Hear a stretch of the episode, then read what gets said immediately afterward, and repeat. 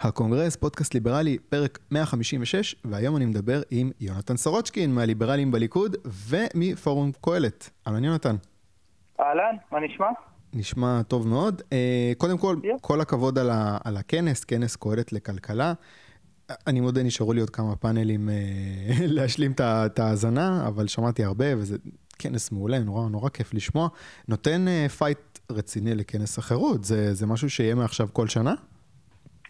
אני מקווה שכן.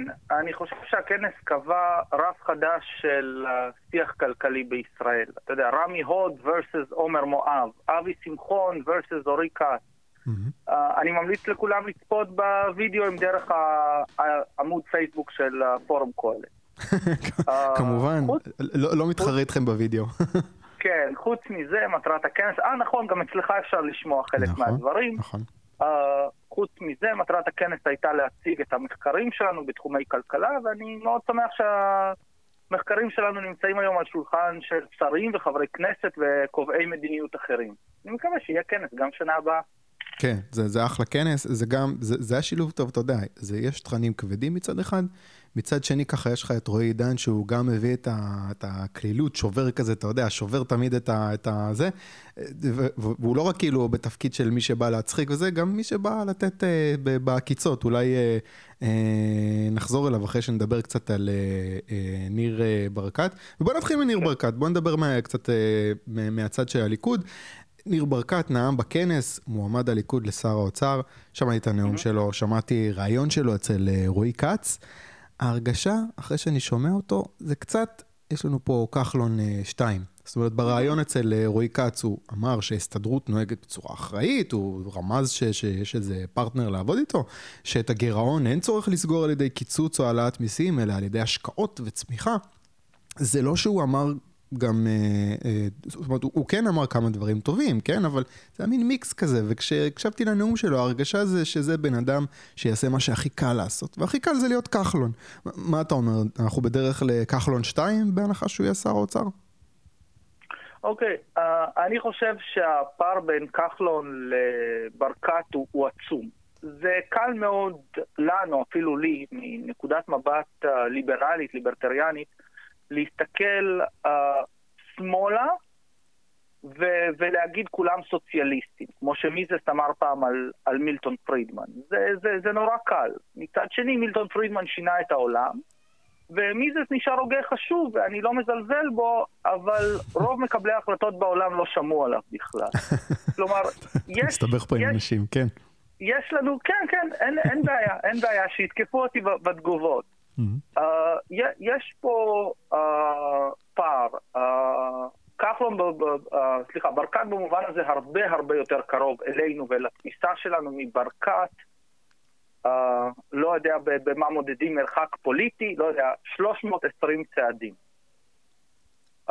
עכשיו, לגבי הנושא של גירעון מול צמיחה, זה משהו חשוב. אני הייתי שמח לראות את הגירעון מצטמצם, ועדיין הנתון החשוב הוא יחס חוב תוצר. בתקופה של נתניהו, שגם כוללת את כחלון. אגב, ירד היחס חוב תוצר מ-100% ל-60%, תוך גידול בתקציב, שזה רע, אבל גירעון של 40 מיליארד שקל זה גירעון שונה מאוד בתוצר של 700 מיליארד ובתוצר של 1.3 טריליארד שקל. אנחנו חיים היום בעולם שונה לחלוטין יחסית ל... לגובה הגירעון. אני הייתי שמח שהגירעון היה מצטמצם בזכות ירידה של הוצאות ממשלה. אגב, הייתי בעד ירידה של הוצאות ממשלה גם אם הגירעון היה אפס. כלומר, מה שחשוב זה גם המעורבות של הממשלה במשק, שצריכה להיות קטנה יותר. הסביבה העסקית צריכה לפעול בחופשיות מרבית, ומה שברקת מאמין בו, במקרה הזה לדעתי במובנים רבים, זה ההפך ממה שכחלון uh, דיבר עליו. מאמין שברקת ישים אותנו על הפסים הנכונים ברוב המובנים, אה, ואנחנו גם נהיה שם בשביל לחשק אותו מימין, מה שנקרא. תראה, בכנס הוא דיבר על זה שהתוכנית הכלכלית שלו גובשה בשיתוף של אה, פורום קהלת. זה נוח לו, אני עכשיו אה, פונה לך בכובע של פורום קהלת, זה נוח לכם שהוא מציג את התוכנית שכוללת, הוא אמר, הרחבת שירות לאומי לבתי חולים כמשהו עם סטמפה של פורום קהלת? אני, אז, אז אני אענה, ב, ב, במקרה ו, ובגילוי נאות, אני הייתי גם אחד הכלכלנים שעבד על התוכנית עוד לפני משהו כמו שנה, היה לי חלק ממש קטן במחקר, Mm-hmm. השאלה היא לגבי תוכנית פורטר, בואו נפריד בין התוכנית הגדולה לבין הנושא של השירות לאומי. Mm-hmm. אז בתוכנית הגדולה, השאלה שנשאלת היא האם הממשלה יכולה לייצר מנועי צמיחה. וזו שאלה שהדעות המקצועיות עליהן חלוקות, אוקיי? Uh, אני, לא, אני עד היום אני לא יודע. Uh, האם הממשלה, אם היא תבנה מחלף מסוים זה יהיה טוב? האם היא צריכה לבנות בית חולים או אוטומטית להפריט אותו? אני לא יודע. Mm-hmm. אוקיי? אני, נקודת מוצא שלי היא נקודת מוצא ליברטריאנית. אבל זה, זה לא לדעתי הנושא החשוב ביותר. Mm-hmm. Uh, לגבי השירות הלאומי, אני נגד שירות לאומי בכפייה, אני גם לא יודע כמה התוכנית, uh, לא עסקתי בזה ספציפית, מתייחסת לשירות לאומי בכפייה, אני מאמין שזו תוכנית התנדבותית. ובנושא של ההתנדבות לשירות לאומי, תראה, ישראל היא אחת המדינות היחידות בעולם שהשירות האמבולטורי שלה מבוסס על תיכוניסטים מתנדבים. אתה מזמין אמבולנס, יוצא חובש תיכוניסט. וחשוב להבין את החשיבות של זה למשק הרפואי. מישהו שהוא עוזר אחות בשירות לאומי, משחרר אחות לעשות משהו, משהו אחר. ואותה אחות יכולה לשחרר רופא בחלק מהדברים. עוזר אחות אה, יודע, יודע היום מה שאחות ידעה לפני 30 שנה. ואחות של היום יודעת מה שרופא יודע לפני 40 שנה. יש פה גם משמעות גדולה של מלחמה אה, בגילדות. יוני, אתה יודע, אני מקשיב לך ואני רואה, אני, אני שומע ש, שיותר משאתם תשחשקו את אה, ברקת לכיוון שלכם, זה נשמע שברקת מחשק אותך לכיוון לא, שלו. אני, אני, אני לא יודע, אני, אני נגד, אני נגד uh, שירות לאומי בכפייה, mm-hmm. לחלוטין. אם התוכנית מדברת על זה שחלק מהאופציות של שירות לאומי, כפי שהן קיימות היום, יהיו במסלולים שישחררו אחיות ורופאים ו- ויורידו את העלות. אז, אז למה לא? למה, למה שירות לאומי יכול להיות רק בשומר הצעיר ולא בבית חולים? אוקיי, okay, בסדר. אתה אם, מבין? אם זה יהיה במסגרת... שירות לאומי בכפייה, אני, אני בעד להקטין את, את שירות החובה. Uh, אני לא מסכים עם כל דבר ש, ש, שנכתב בתוכנית, בסדר. אתה חושב שזה יהיה פרטנר למהלכים uh, של צמצום uh, uh, זכות השביתה? זה לא נשמע שהוא כאילו, אתה יודע, לא, מתן כהנא הוא לא. לחלוטין, לחלוטין כן. הוא לא איש של ההסתדרות, הוא לא צריך את המתפקדים של ניסנקורן ממד"א או מכל מיני דברים, דברים מהסוג הזה. הוא נשמע מאוד מפויס אצל רועי כץ. הוא נשמע מאוד מפויס עם ההסתדרות אצל רועי כץ. אז אני לא יודע, אני לא שמעתי את הרעיון, אם אני אשמע אז אני אגיב ספציפית לזה. Mm-hmm. לא יודע, אם תקופת, כשאנחנו מדברים אגב גם בתקופת בחירות, אני, קל מאוד להגיד, רגע, ביבי אומר עכשיו משהו על לגליזציה, אנחנו בתקופת בחירות אסור להאמין לו. Mm-hmm. אתה, אבל כשמישהו ימני יחסית עושה אולי משהו דומה לכיוון השני, אז אנחנו אומרים, רגע, רגע, אסור להאמין לו עכשיו. Mm-hmm. אז כאילו... כן, זה, אבל זה, זה הרבה יותר זה, קל. זה יוני, אבל הרבה יותר קל, אתה יודע, לקיים uh, הבטחות פופוליסטיות מאשר uh, לקיים הבטחות, uh, שאתה יודע, זה אשכרה לעבוד קשה. זה הרבה יותר קל אז, לשחרר אז, את החגורה ולשפוך עוד כסף מאשר להדק את החגורה ולהילחם בהסתדרות. אז בוא, בוא נדבר על ההבטחות הפופוליסטיות האחרות. פירוק רשות מקרקעי ישראל, המשך הרפורמה בעסקים קטנים, פתיחת היבוא, מעבר מ- לסובסידיות ישירות בחקלאות. כל אחד מהדברים האלה הוא מהפכה הרבה הרבה יותר גדולה. אוקיי. עכשיו, אם אתה אומר שכל מה שבימין אומרים uh, כלפי ליברלים זה מס שפתיים, אבל כל מה שהם אומרים כלפי השמאל זה הבטחות אמיתיות, mm. זה, uh, זה לעשות איפה ואיפה. פוליטיקאים הם, הם גם פופוליסטים וגם מנסים לקיים הבטחות. טוב, זה, זה לא בוא... לא שיש חלוקה פה. זה. Uh, עוד דבר אחד כן. שהוא מאוד חשוב, וזה הקרבה של שר האוצר המיועד לפורום קהלת ולליברלים בליכוד, ואישית גם אליי ולפעילים נוספים. גם אם אנחנו לא מסכימים איתו במאה אחוז, זה עדיין מאה רמות מעל כחלון, וזה כמובן בתנאי שאנחנו ננצח בבחירות. טוב, אתה יודע, נחכה ונראה. אה, נראה. בוא נדבר עכשיו קצת באמת, אה, הזכרת את ביבי והעניין של הלגליזציה. בוא נדבר על הלגליזציה בדרך. הוא אומר שהוא יבטל אה, תיקים פליליים על החזקת קנאביס לעשרות אלפי אנשים. תוקם ועדה בראשות אמיר אוחנה ואורן ליבוביץ' שתבחן לגליזציה. אתה יודע, לגליזציה, לא, לא רפואי ולא בטיח, לגליזציה. אמרתי כן. לעצמי, אחלה. ותהיה לגליזציה יום אחרי שמשה פייגלין ימונה לשר. זאת אומרת, אני הרי עוד חודש אף אחד לא יזכור את ההבטחות האלה. כבר היום, אתה יודע, סבב אחד בעזה ולא זוכרים את ההבטחות האלה. אז בוא תשכנע אותי למה שאני אתייחס לזה אוקיי, ברצינות. מצוין. אז, יש פה כמה דברים. דבר ראשון לגבי פייגלין, היינו שמחים מאוד, ואני פעלתי לשני הכיוונים בעניין הזה, שפייגלין יתמוך בנתניהו גם בסבב הזה. הרי ההסכם ביניהם לגבי הסבב הקודם, לגבי 2019-ב', כלל אך ורק אם הממשלה תוקם אחרי 2019-ב', אני הייתי שמח להמשיך את ההסכם הזה, אוקיי? עם כל המחלוקת שלי עם פייגלין, ובזהות לא, לא רצו להמשיך את ההסכם. אני הייתי שמח לקיים אותו לשני הצדדים כפי שהוא היה אז. אני בכלל לא ידעתי שההסכם לא המשיך. לא, אין, הוא לא, לא הייתה תמיכה. ב, ב, בהסכם כתוב חד משמעית שזהות תעמיד את המשאבים שלה ו, ותשתתף בתעמולת הבחירות של הליכוד ועוד כל מיני דברים. Mm-hmm. ו- וזה לא קרה בסוף, וזה חבל. Mm-hmm. כי הייתי רוצה לשמוע את, את פייגלין מדבר גם על הנושא הזה עכשיו, והוא נעלם. והוא כל, כל רציני אפילו שאני לא מסכים איתו בדברים שונים. עכשיו, דבר שני, אני מחזיר אותך לנושא של הכביש הדו-סטרי. שאלה mm-hmm. קודמת שאלת האם ההבטחות אה, אה, שהבטחות פופוליסטיות של, אה, של ברקת לשמאל, הוא יקיים אותם, אבל הבטחות פופוליסטיות של ביבי לימין, לליברלים, הוא לא יקיים אותם. אז יש פה שוב את הנושא הזה של האיפה ואיפה, ואני מציע לקחת גם את כל ההצעות לכל הצדדים, עם גרגר מסוים של מלח, hmm. אוקיי? בעניין הזה. עכשיו, כל הליברלים הם בעד לגליזציה. ועומדת בפנינו בחירה מסוימת עכשיו, כשאנחנו באים בקלפי. נתניהו אומר שהוא מבטיח ושהוא בעד. מולנו נמצא יאיר לפיד שאומר שהוא נגד, גרמן שהיא נגד, גנץ שלא מוכן להיפגש בכלל עם פעילים בנושא לגליזציה. אז אם הבחירה שלנו היא בין איזושהי הבטחה לבין התנגדות גורפת, אז אני בוחר בהבטחה, שוב, כליברל בקלפי. דבר שני, אמיר אוחנה, עם כל הכבוד, זה לא פעיל סוג ז', זה לא מישהו שמפרסם פוסטים בפייסבוק. Mm-hmm. זה שר המשפטים של מדינת ישראל. הוא תומך בלגליזציה ואנחנו מכירים אותו לא מהיום. הוא כן. בשר מבשרה של המחנה הליברלי שלנו. הוא, הוא היה מגיע לכנס החירות עוד לפני שהיה אפשר למצוא אותו בגוגל בכלל. כן. אמרו עליו שהוא חג זמני, שהוא הומו תאנה, שביבי שם אותו, שהוא בא לגבור את חוק הלאום שעבר אגב, ש, שאחרי זה אמרו שהוא שר זמני ושהוא עלה תאנה, ואיפה אנחנו נמצאים היום בנושא, בנושא המשפטי והמאבקים ש... שאוחנה מנהל בעניין הזה. אי אפשר להגיד ש, שזה בן אדם לא רציני שקיבל הבטחה. הוא קיבל mm-hmm. משימה, הוא יעמוד בה, במיוחד שהוא מאמין בה מאוד. Mm-hmm. אז אני מאמין שאם אוחנה יהיה אחראי על הלגליזציה ואנחנו נרכיב את הממשלה הבאה, אני, אני מאמין בכל ליבי שתהיה לגליזציה לפני הפרק ה-200 שלך. כמובן בתנאי שננצח. אוקיי, בסדר. אה, אתה יודע, נראה. אה, בוא, הזכרת את אוחנה, בוא נדבר על אה, יקירת המחנה הליברלי השנייה, על שרן השכל.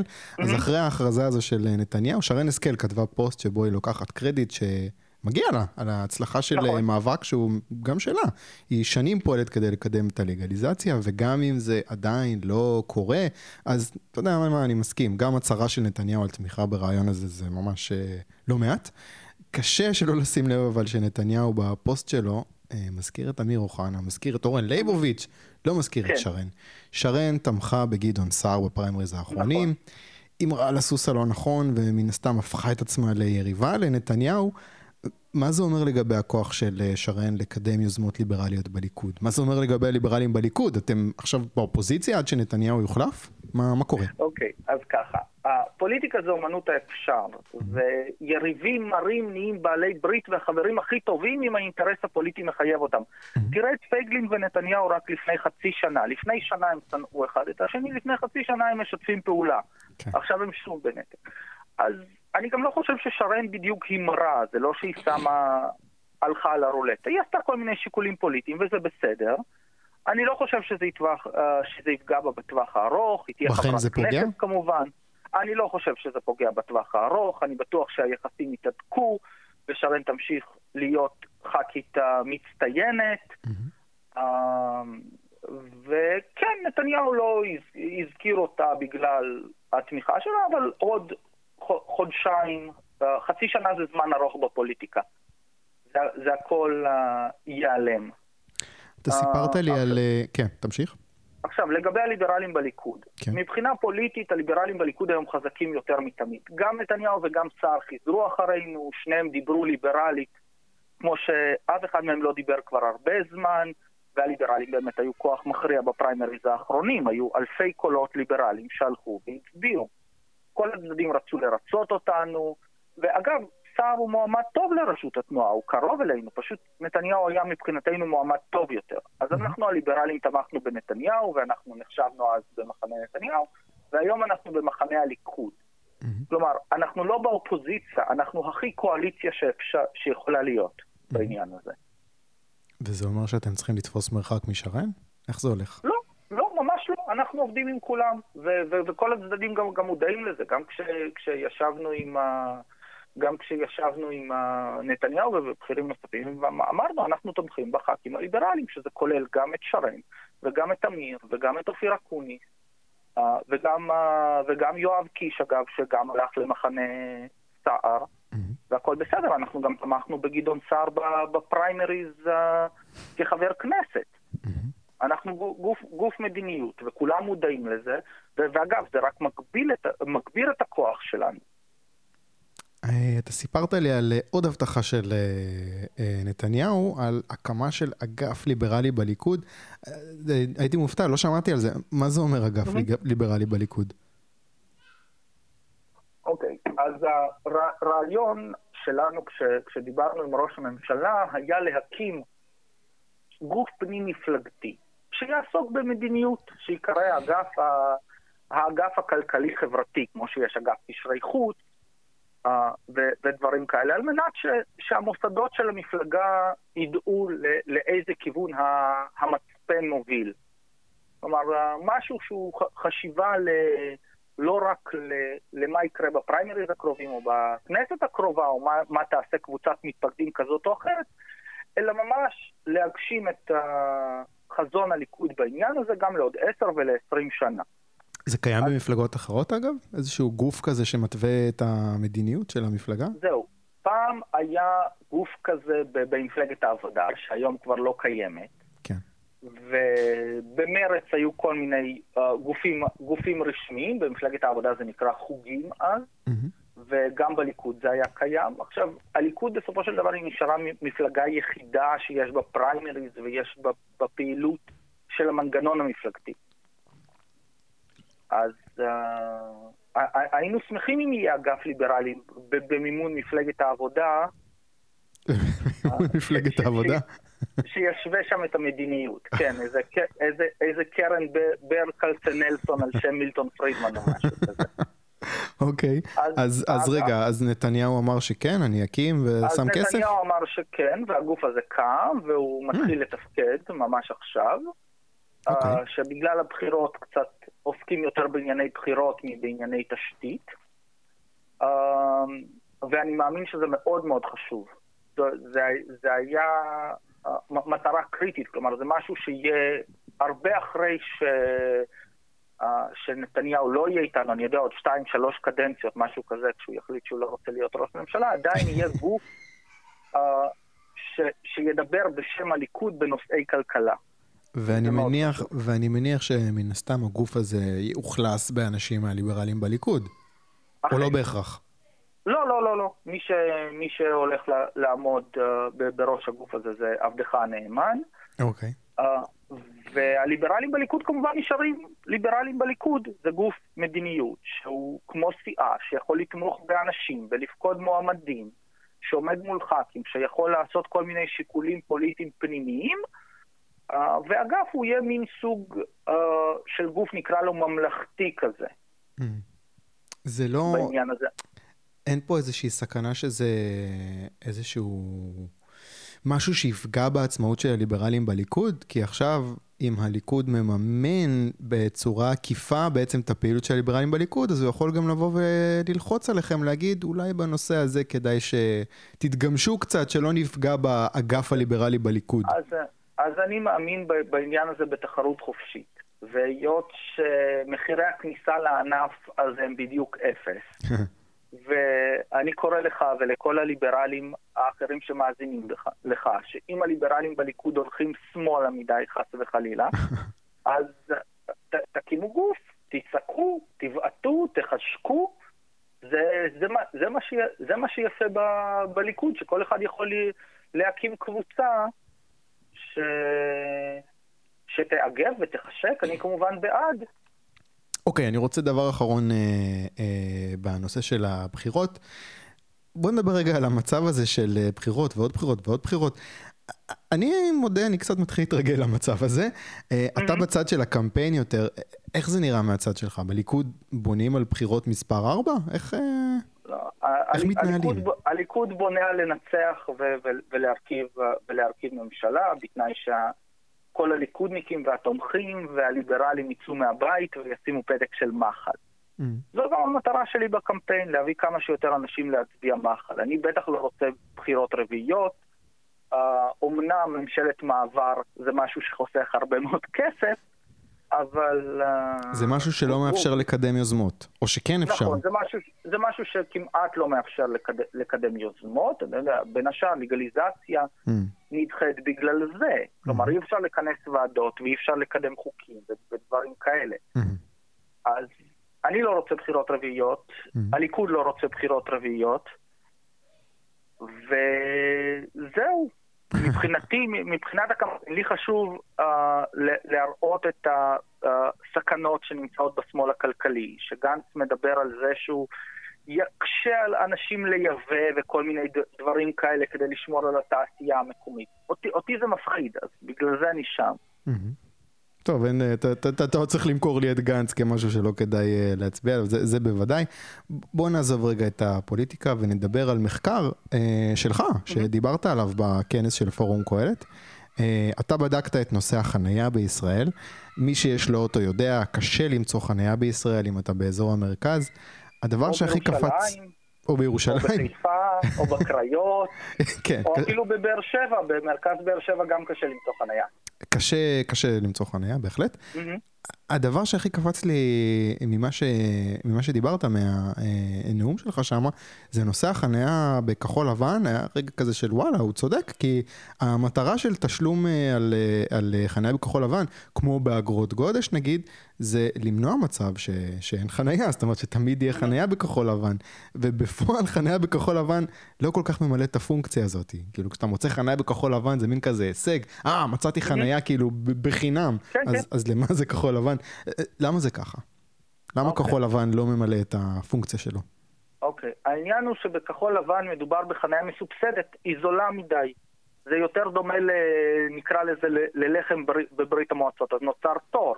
כן. אז אנשים, אח, התור שנוצר הוא כי אנשים מסתובבים, מחפשים חנייה, כולנו מכירים את זה. זה, זה בעצם הפער בין המחיר של הכחול לבן למחיר השוק, זה העלות של ההסתובבות הזאת. Mm-hmm. זה ביקוש והיצע מאוד מאוד בסיסי בעניין הזה. Mm-hmm. Uh, אתה גם יכול לראות שאם בחניון מסוים זה 20 שקל לשעה והכחול לבן הוא 5 שקלים בשעה, אז אנחנו יודעים בדיוק כמה כסף חסר ב, בכחול לבן על מנת שאפשר יהיה uh, לחנות שם. Mm-hmm. זה בערך 10 שקלים לשעה. Mm-hmm.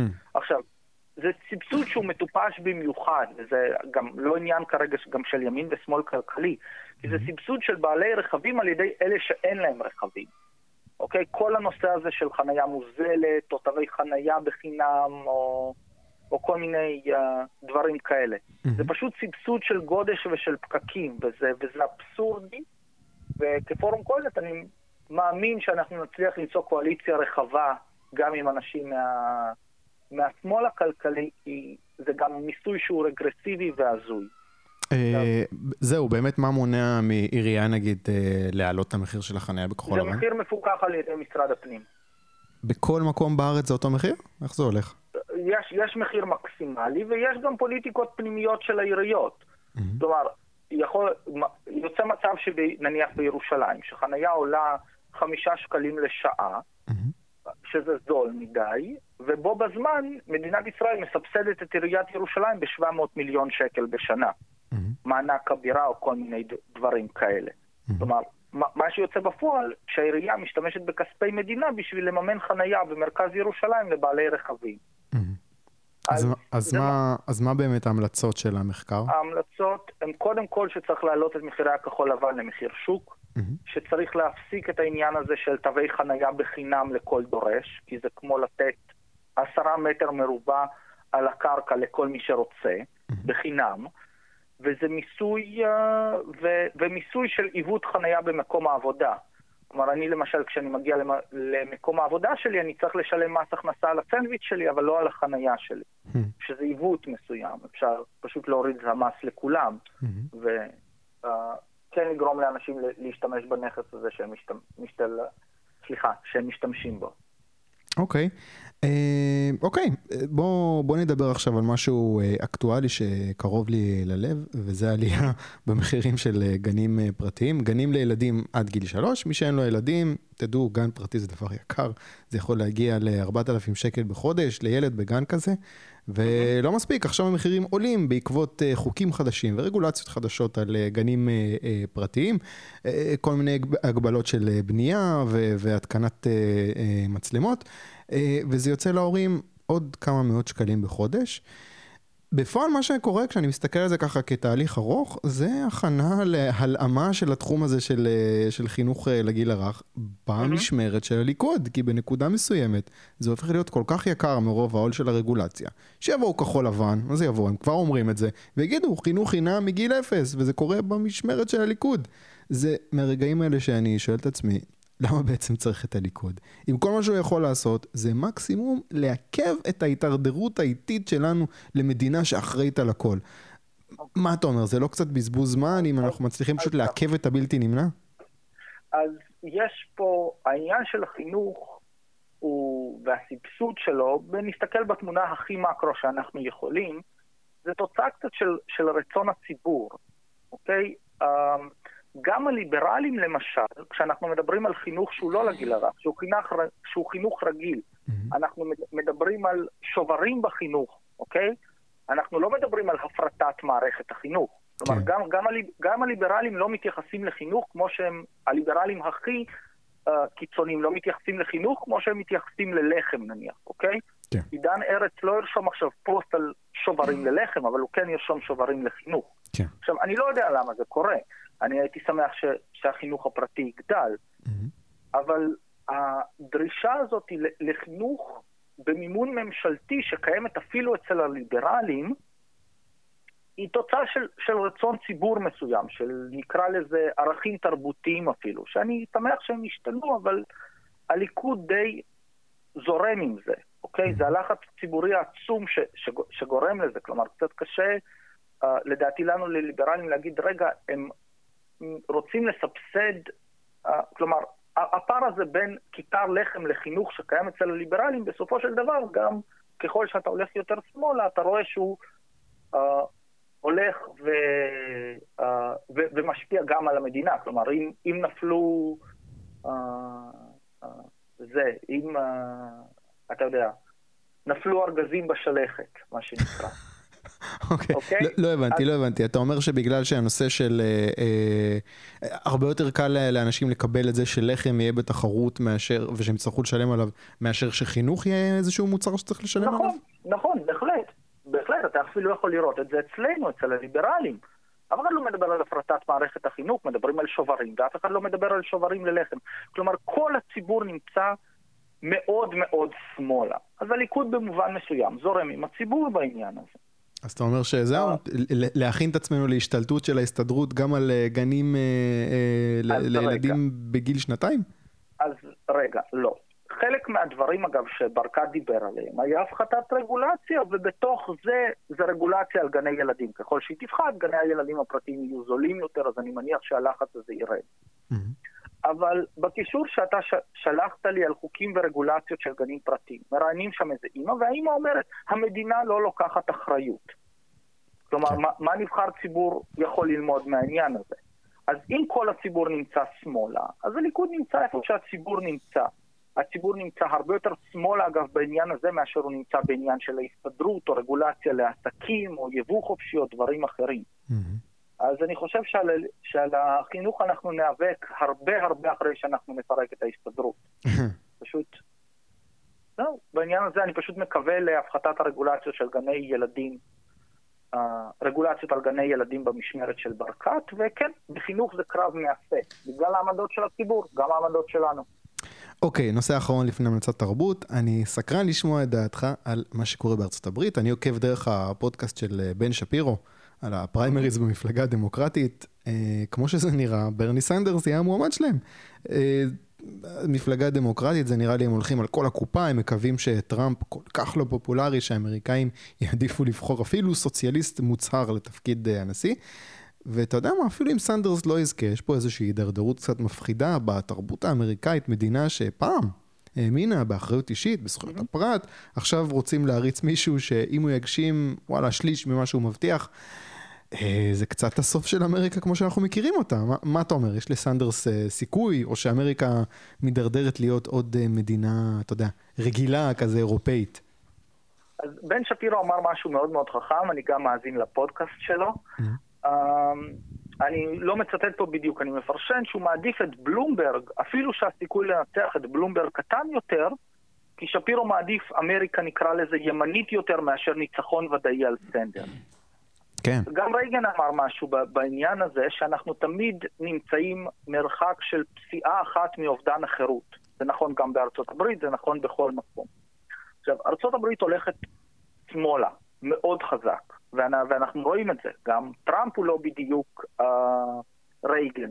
לא, אתה יודע, אני שאלתי את עצמי, הזכרת עכשיו את אה, מעדיף את בלומברג, אני לא בטוח שיכול להיות שבלומברג עדיף על טראמפ אפילו. יכול להיות, יכול להיות.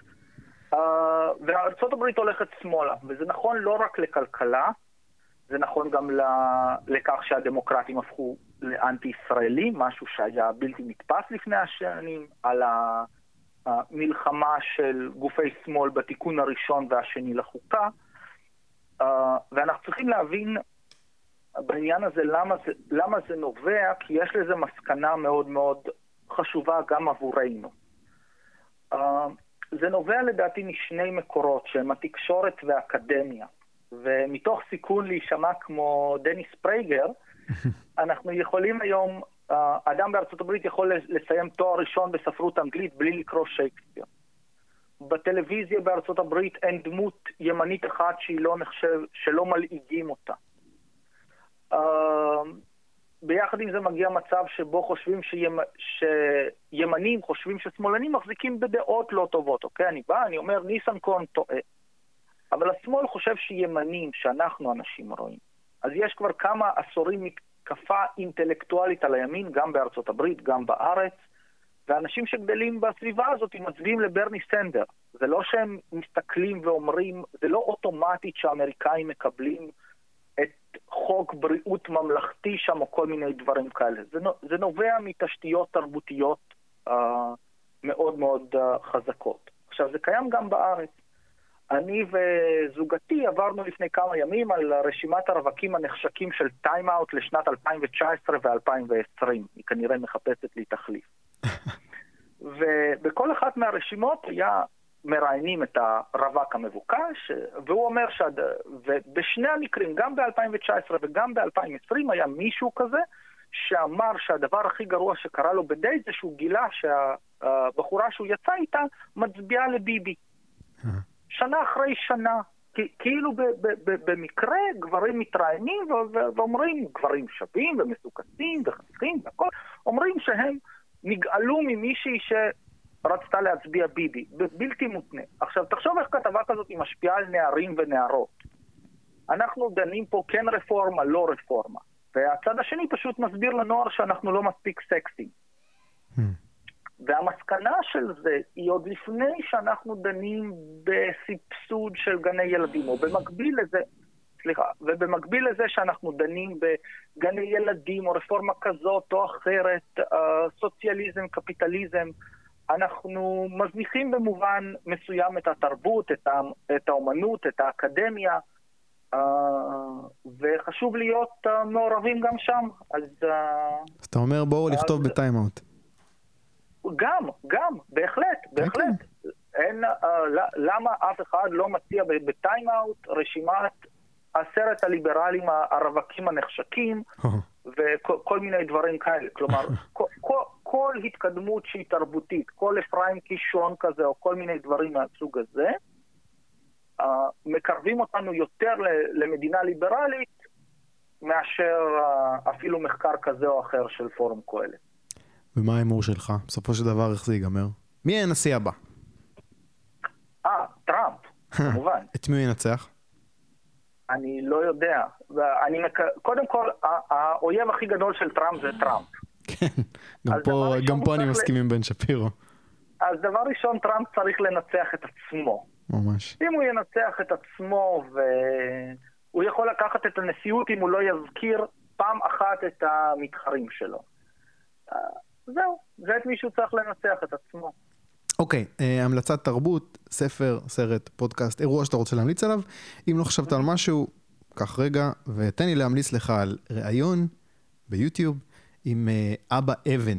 אבא אבן, זיכרונו לברכה, שגריר ישראל באו"ם בשנות החמישים, uh, וב-1958 הוא יושב לראיון עם uh, מייק וואלאס, והעלו את זה ביוטיוב, וזה פשוט רעיון נהדר. זאת אומרת, מייק וואלאס שואל אותו שאלות שכאילו נלקחו מהיום, הוא מדבר שם לפני כמה זה כבר, 60 שנה, יותר מ-60 שנה, הוא מדבר איתו על בעיית הפליטים, אתה יודע, עוד לא היה אז את הכיבוש של 67, אז הוא מדבר איתו על הדאגה שלו מהשאיפות, אה, לא, לא, מהשאיפות הטריטוריאליות שיש לישראל. זאת אומרת, הוא כבר מנבא את הכיבוש, אה, והוא מתלונן על השליטה... כן, הוא מתלונן על השליטה של ישראל בשטחים שלא הוסכמו בתוכנית החלוקה. אה, אה, ראיתי בזה איזשהו רמז למי שחושב שסיום הכיבוש פירושו סיום התלונות בעולם על, אה, לישראל. הוא שואל שם גם על התלות של ישראל בתרומות, שזה נושא קצת שמוצנע בלימודי ההיסטוריה ב, ב, בישראל. ישראל הייתה מדינה שהייתה תלויה בתרומות עד שנות התשעים. אה, ועל כל השאלות האלה, כל המתקפות האלה, אבא אבן עונה יפה, עונה כמו מישהו שמאמין שהוא בצד הצודק, בצורה שאני בספק אם אפשר למצוא מישהו כזה היום במחנה הפוליטי שממנו הגיע אה, אה, אבא אבן. רעיון מעניין, חתיכת היסטוריה, אבא אבן אצל מייק וואלאס, אני אשים לזה קישור בפייסבוק.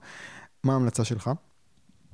אוקיי, okay, אז אני התחלתי כחנון גאה לצפות בסטארטרק החדש. או, oh, פיקארד? אז, כן, אז יש uh, סדרה חדשה בשם פיקארד, mm-hmm. שמתרחשת uh, 15 שנים אחרי, שהוא כבר uh, משוחרר כמה שנים מסטארטרק, והוא אזרח פרטי, אני לא אכנס כמובן לעלילה. Mm-hmm. Uh, ומה שמעניין בהקשר שלנו זה כמה סטארטרק השתנתה, כמה הסדרה השתנתה והעולם השתנה. כלומר, פיקארד, uh, שהוא קפטן באומה קומוניסטית שבה לא חסר דבר ויש לו פנסיה תקציבית או replicator או איך שלא קוראים לעץ הכסף שלהם, mm-hmm. למצב שבו פיקארד צריך כסף, כסף mm-hmm. אמיתי. שבו הם אומרים, אוקיי, אנחנו צריכים לקנות את זה, או שאנחנו צריכים לעשות את זה, ושאנחנו צריכים לשלם לו, ו... גם, גם העולם, פתאום יש אנשים רעים ויש דמויות אחרות, אה, אפורות, ויש גלקסיה לא סטרילית, וזה הרבה הרבה יותר מעניין, זה הרבה פחות מלוטש ואנושי, והעולם הוא יותר מעניין, אז אולי התרבות כן הלכה טיפה ימינה, hmm. uh, כי אם פיקארד צריך uh, כסף, אז uh, יכול להיות שה... שאפילו הוא לא מאמין לברני סנדרס. אוקיי, אז סטארטרק פיקארד, אה, מה זה, באמזון? איפה אפשר לראות את זה? אה, אה, אני לא בטוח. אוקיי, הבנתי אותך. אני אשים לזה קישור. יונתן סורוצ'קין, תודה רבה רבה. תודה לך. וניפגש בשבוע הבא עם עוד ליברל.